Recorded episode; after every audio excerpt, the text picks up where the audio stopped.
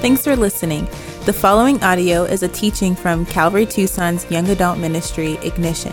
For more teachings, information, or if you'd like to support our ministry, please visit us online at ignitiontucson.com. We pray you're blessed by the message. Father, thank you for your love. Thank you for your faithfulness. Lord God, thank you that uh, you care about what takes place in our lives and that you've provided all that we need, Lord God, to walk in godliness. You've provided everything that we need, Lord, to walk in righteousness. Um, and you've provided, most importantly, everything that we need, Lord, to go to heaven through the work of Jesus Christ and on the cross. And so, Lord, we come tonight uh, placing our faith in trust in Jesus as our Savior and placing faith in your word, believing that it is true, that it has been preserved through the ages as a roadmap as your uh, written letter to us, Lord God, communicating your heart, your desires, what you want for us, how you interact with mankind, and so forth. And so we look at it tonight once again as the authority for our lives, the authority for truth.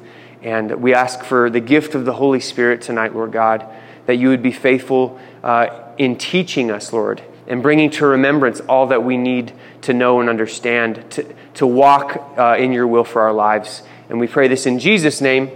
Amen. Genesis 48. So many people take time to prepare their speeches, prepare what they're going to say at various occasions in life, right? If you're going to propose, some, some guys really make sure they prepare what they're going to say, how they're going to break that down. Or like your wedding vows, right? Some people will prepare what they're going to say at the altar to their loved one or accepting awards. These celebrities, you know, they, they'll prepare some long speech. But I feel like one thing that people don't prepare for as often is what they'll say on their deathbed. But I think they should. It's pretty important, right? Those are your last words. And I think it'd be wise for us to take time and be like, hey, what would we communicate? I mean, this is the last thing you're going to say to those around you. What would you want it to, how would you make that count? And have you taken the time to consider that? Have you taken time to consider at all what your deathbed might look like? I think it's a good idea to do that. To consider what legacy you might be leaving behind as you lay on, on, on this bed knowing you're not getting up and you're not going to make it out of that room. What will that moment look like for you? And what will you say to those in the room? What, what will you share with them? What significant things would you feel led to communicate to them as your last time talking to them on earth? It's pretty heavy, I know. But it's important to think about. I think it's very significant. Abraham, Isaac, and Jacob, they were men who knew the importance of that deathbed conversation. They did. They prepared for it. But they were also led by the Spirit of God as they spoke on their deathbeds. In fact, it was very significant. When they spoke, their words were prophetic. Now, that's not the case with everybody, and some people's deathbed conversations are a little more significant than others, right? You can look up famous last words and see a lot of funny things that people have said on their deathbeds, like very insignificant, very insignificant words. It reminded me of Narnia, the movies in Narnia where Reepicheep, you know, guys know Reepicheep? And he's like tearing everybody up, and then he's always like, you know, choose your last words wisely. And the guy's all, you're a mouse. And he's all, you people have no imagination. Because everybody just says that about him when they see him. You're a mouse. A lot of insignificant words said on people's deathbeds. That wasn't the case with Abraham, Isaac, and Jacob. Being led by the Spirit of God, um, they made a point because they understood the promises of God. They understood the importance of sharing the experiences that they had with God. And so they did not die without communicating that to their children, to their loved ones. And by the way, that's a good question too. Have you shared your testimony with those around you?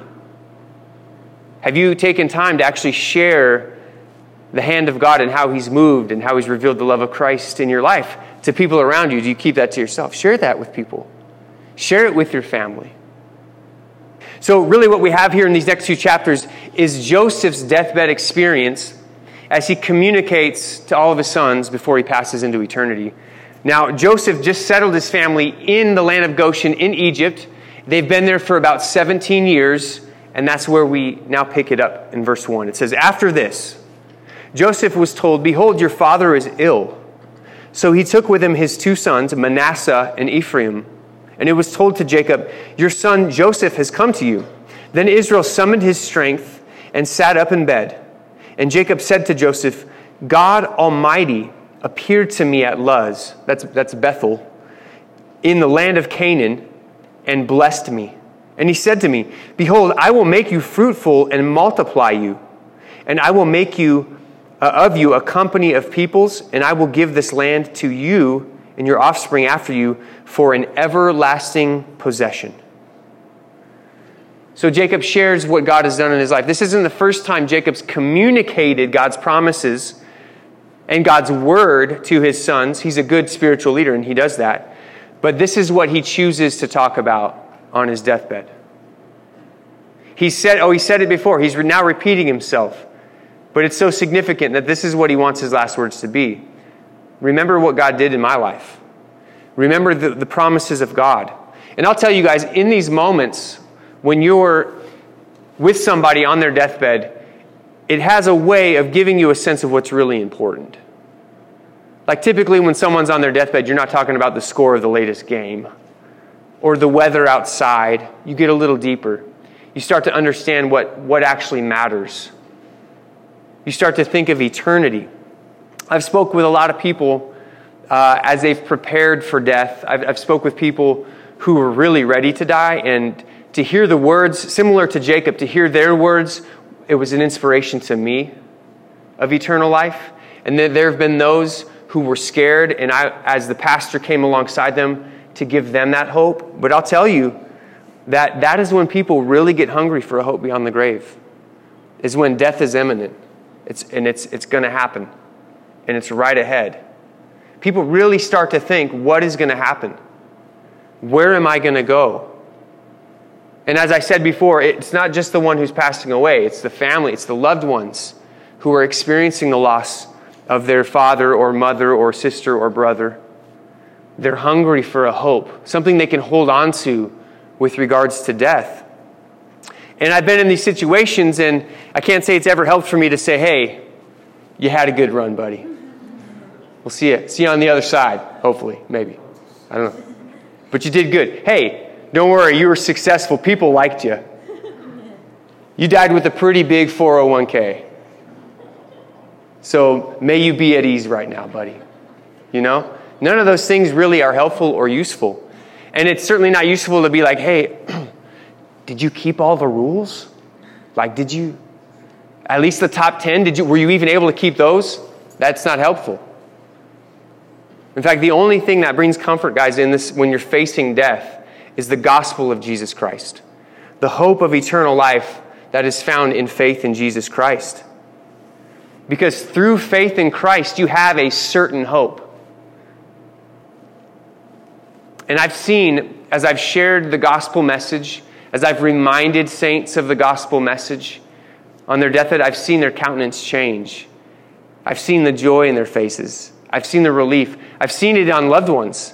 It's actually a, a, a very honorable uh, service, and it's such a privilege to be able to come alongside people of faith when they're facing mortality, when they're facing death. But sharing the gospel, even singing songs. I've been in hospital rooms, in the ICUs, where their loved one is, is unconscious and is dying, and, and they're there to pull the plug, so to speak, and we sang hymns. And you see the thickness, the, the victory of death, and its oppression in this room just dissipate as everybody remembers where they're really going and what's really happening. That is the hope of Jesus Christ. And Jacob realizes this as he's laying on his deathbed. What does he do? He reminds Joseph of God's promises. He says, Hey, Joseph, don't forget, God went out of his way to choose us as a people because he has an everlasting inheritance for us. Speaking of the promised land, but more importantly, speaking of the everlasting kingdom of heaven. Verse 5 And now your two sons, who were born to you in the land of Egypt, before I came to you in Egypt, are mine. Ephraim and Manasseh shall be mine as Reuben and Simeon are mine, he says. In other words, so Reuben and Simeon were the first and second born for Jacob. So he's saying, Ephraim and Manasseh, your kids, Joseph, will be just as significant as my first and second born sons. And the children that you father after them shall be yours. They shall be called by the name of their brothers in their inheritance. We don't know if Joseph had more kids, but if he did, he's saying all those other kids will be considered in the tribe of Ephraim and Manasseh. That, that they will take part in the inheritance of the 12 brothers, these two sons. He claims them as his own. And they will share in, in, directly in Jacob's inheritance, not as grandsons. Now, in doing this, you think, well, did he skip over Joseph then? What's up? Where's Joseph's inheritance? Where's Joseph's blessing? He'll give a blessing to Joseph, as we'll see in chapter 49. But essentially, what he's doing here is he's giving Joseph a double portion through his sons. The portion that was allotted to Joseph is allotted to his, directly to his two sons. And he, so he's honoring Joseph by doing this. He's honoring Joseph's children by doing this. But he's also doing something very smart. And that is, he's taking these two boys who grew up in Egypt. They never experienced the promised land. They didn't grow up with Grandpa Jacob. They didn't grow up with the stories of the patriarchs like the other family members had. I'm sure they heard it from Joseph, but they're Egyptian kids, right? They're like snobby, rich Egyptian kids that grew up right there at, at, in Pharaoh's palace. And what he's doing is he's taking them and he's saying, Your real inheritance is not the worldly wealth of Egypt. Your true inheritance is the heavenly wealth of God's promises. There is a greater wealth for you guys. And so I am make, as your grandpa, I am making sure that this is the inheritance that you guys receive, that this is the inheritance that you guys appreciate and emphasize. And he's saying you won't be remembered as those two snobby Egyptian kids that grew up in Pharaoh's palace, you will be remembered as two significant tribes in the nation of God. And I love this. I want you to be known as God's people, not as Egyptian people. I want you to be known uh, and famous not in Egypt, not in this world, but in the kingdom of heaven. May your names, uh, he says, not be so much known in this kingdom May they be forever known in the kingdom of God, the kingdom that matters most, right? God's kingdom. And in doing so, Jacob makes sure to emphasize this spiritual inheritance and the spiritual significance above the worldly wealth, above the worldly significance. And really, guys, this is, number one, something we should strive for. We should make sure we're most concerned with our heavenly reputation, not our earthly reputation. God forbid you chase fame and fortune and your status here on earth and have a measly, sad status in heaven. That's sad. It would be a, it would be a very unfortunate thing to carve out a big name for yourself in this life, but compromise hugely in your reputation spiritually in heaven. Do you realize a lot of the spiritual giants that we're going to meet, the people that are wildly famous in heaven, you will have no idea who they were on earth because they lived in utter obscurity. It's going to be flip flop. That's why Jesus said the first will be last, the last will be first. And Jacob, what he's doing is he's making sure these boys, though they have the opportunity to be first in this life, that they would rather strive to be first in the kingdom of heaven. And to me, this is a great example of a spiritual leader, as a man who leads his family. It made me think of a, uh, a sermon I was listening to a couple years after I got saved. I was pretty young in the faith, and I was listening to Christian radio, and there was like a men's conference taking place, and Mike Singletary was on. Do you guys know who Mike Singletary is? He's an NFL uh, player. He was a defensive player for the, the Chicago Bears, I think in the late in the late 80s when they won the Super Bowl. And he was a head coach, but he's also a devout man of God and, and, a, and a pastor. And so he was there sharing at this men's conference. And I loved what he said. He said, I, I make sure to emphasize to my kids that as important as it is to get an education and, and do well, yeah, yeah, I want, I want those things for you. But let me tell you, my hope, my greatest expectation for you is that you would know Jesus Christ and you would walk with him closely. man, that we would emphasize, like Jacob did, we would emphasize that spiritual inheritance. How many kids, I don't know, maybe how, how many of you maybe perhaps grew up and your parents just hammered you? You got to get a college education. You should join the military and serve your country. All these things that are good, but at some point in time, they became overemphasized over your spiritual inheritance and your pursuit of the kingdom of God.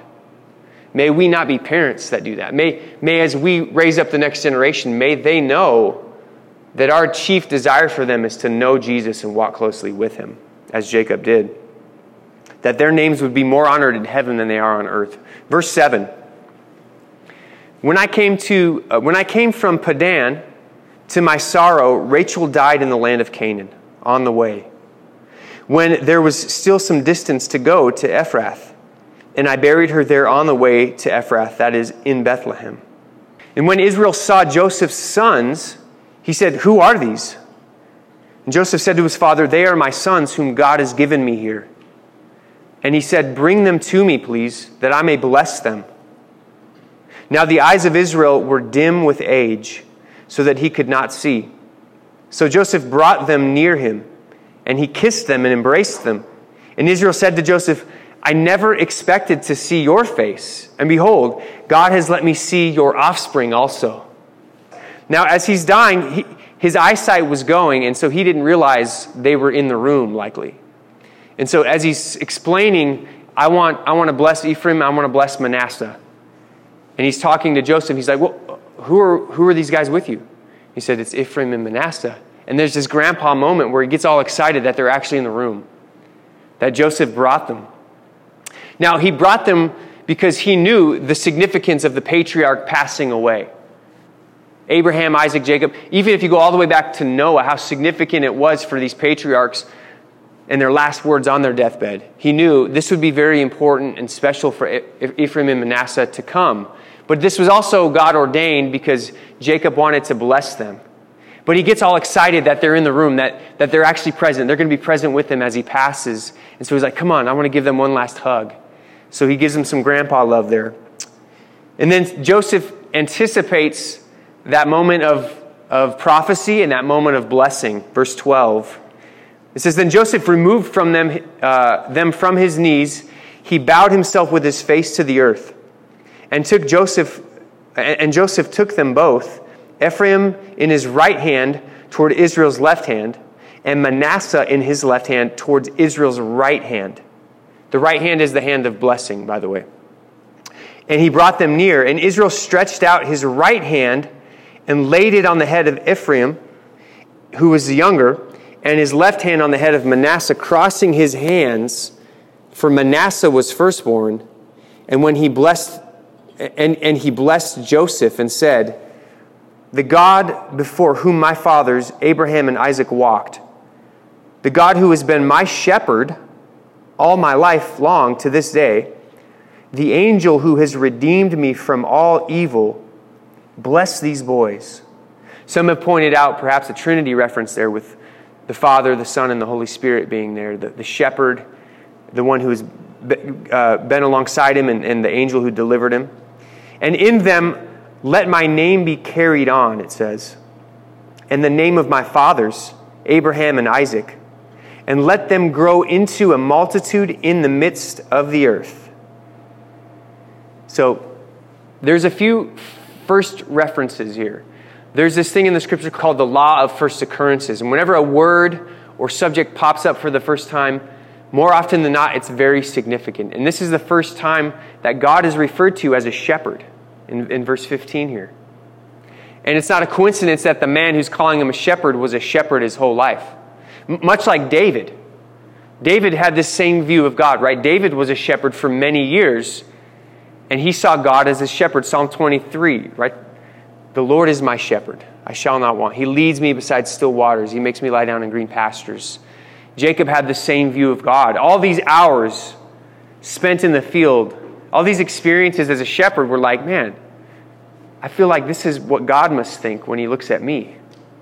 When he's feeding the flock, He's like, you know, God is my shepherd. And when he's protecting them from wolves and predators, he's like, God has been my shepherd. God has protected me. When the, the sheep come up and head, headbutt him and nip at him, he's like, Sorry, God, thanks for being my shepherd, you know? Like, I realize this is me sometimes. Jacob has the sense this is God. This is God's heart. He's our, he's our shepherd. And he says, May the same God who's shepherded me, may he be a blessing to these boys. Verse 17. It says, When Joseph saw that his father laid his right hand on the head of Ephraim, it displeased him. And he took his father's hand to move it from Ephraim's head to Manasseh's head. He takes initiative here. He's like, No, dad, that's not, that's not right. And he starts to grab Jacob's hand to move it on his other son's head.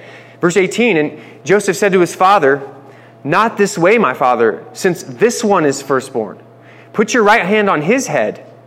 But his father refused and said, I know, my son, I know. And I could just picture Jacob with this calmness. Joseph is probably thinking, oh, he's, I think he's slipping a little bit here. I don't know why he would do this. That's just kind of weird, Dad. Why would you cross your arms? I clearly set this up for you. And Jacob just looks at him. And he's like, I know, son. I know. He also shall become people. He's saying, I know, I know you care about your firstborn.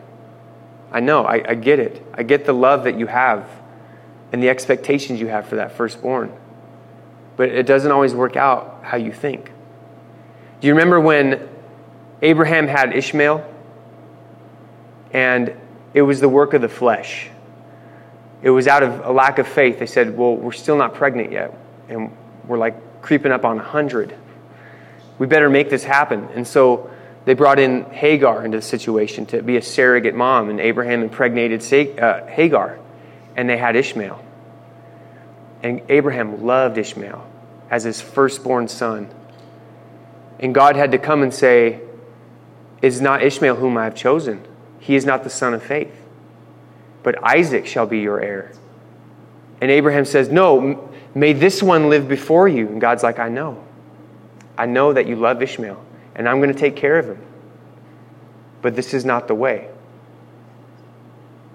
And that's not a Mandalorian reference either. I can't say I cannot say that anymore without thinking of Mandalorian. But this is the way, son. This is the way. That's what he says. So, verse 19, he said he, his father refused and said, I know, he shall become a great nation, a great people. Nevertheless, his younger brother shall be greater than he and his offspring shall become a multitude of nations. So he blessed them that day, saying, By you Israel will pronounce blessing, saying, God make you as Ephraim and Manasseh. Thus he put Ephraim before Manasseh. He's saying, Don't worry, they're both going to be blessed. In fact, it's going to be a saying, Man, may you be as blessed as Ephraim and Manasseh. That's pretty blessed. If you become, like if you look up the dictionary of blessing and your name's next to it, that's pretty blessed, I'd say, right? But Joseph expected Manasseh, his firstborn, to be given this position of preeminence. And yet, once again, it goes to the younger brother. And this happens so many times by now. Like, you shouldn't be surprised by it if you've gone through Genesis with us. What it, it happened to Cain and Abel, right? Abel was the blessed one. Uh, going on down to Noah, Shem was the chosen son, who likely wasn't the firstborn. And of course, Abraham, it was not Ishmael, it was Isaac. For Isaac, it was not Esau, the firstborn, it was Jacob. For Jacob, as we'll see, it's not going to be Reuben, his firstborn. And spoiler alert, it's not even going to be Joseph, his favorite. And here we see it's not going to be Ephraim, it's not going to be Manasseh either. So we should not be surprised. And Jacob's like, I know, I know. Welcome to my world, right? Uh, get used to this. God doesn't do things the way we do things. God does not show favoritism God does not regard the things that we regard. Just because someone looks a certain way or is born in a certain place or has a certain position of wealth or status doesn't mean God approves of them or God has chosen them. God does things differently. He says, I know, son, but you got to learn this is how it works. And I got to say, it, it says it displeased Joseph. And I find some comfort in that. Not because I like when people are displeased, but because here we have Joseph, this amazing godly man of integrity, who were, he was in tune with the Lord. I mean, he had some of the most horrible experiences being faithful to God. And he always had that awesome attitude like, I trust God, God's going to work this out. He was sold into slavery, and then he was framed and thrown into prison in a foreign country. And the whole time he's like, I trust God. God's going to work this out for my good. But it, it, it, it comforts me to know that even this man had moments of displeasure and disappointment because his expectations weren't met with the Lord. Right? He expected God to move in one way with regards to his sons, and God moved in another way. And it was actually a moment of disappointment for him. And so just realize this, guys. If, if Joseph is going to experience disappointment and he's going to be off with regards to his expectations, you probably will be too your expectations, the way you want God to work in your life, maybe the person you want God to bring along in your life, or the timing of your career, whatever it is, we need to hold these expectations with open hands. Because God does not see things the way you see them. And here's the, here's the comfort in it God knows better than you. God loves you more than you love yourself, and He knows what's best for you. So may we hold our expectations with open hands, realizing this about the Lord. Verse 21 Then Israel said to Joseph, Behold, I am about to die. But God will be with you and will bring you again to the land of your fathers. This would be fulfilled in the Exodus. Uh, Moses would bring up the bones of Joseph. Moreover, I have given to you, rather than to your brothers, one mountain slope that I took from the hand of the Amorites with my sword and with my bow.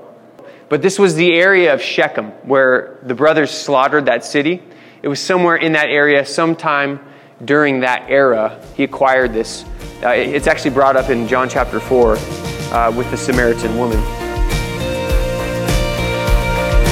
Hey everyone, Pastor Sean here. You've been listening to a teaching from Ignition Tucson, the young adults ministry of Calvary Tucson. Our hope is that through this ministry, your heart would be ignited to live boldly for Christ.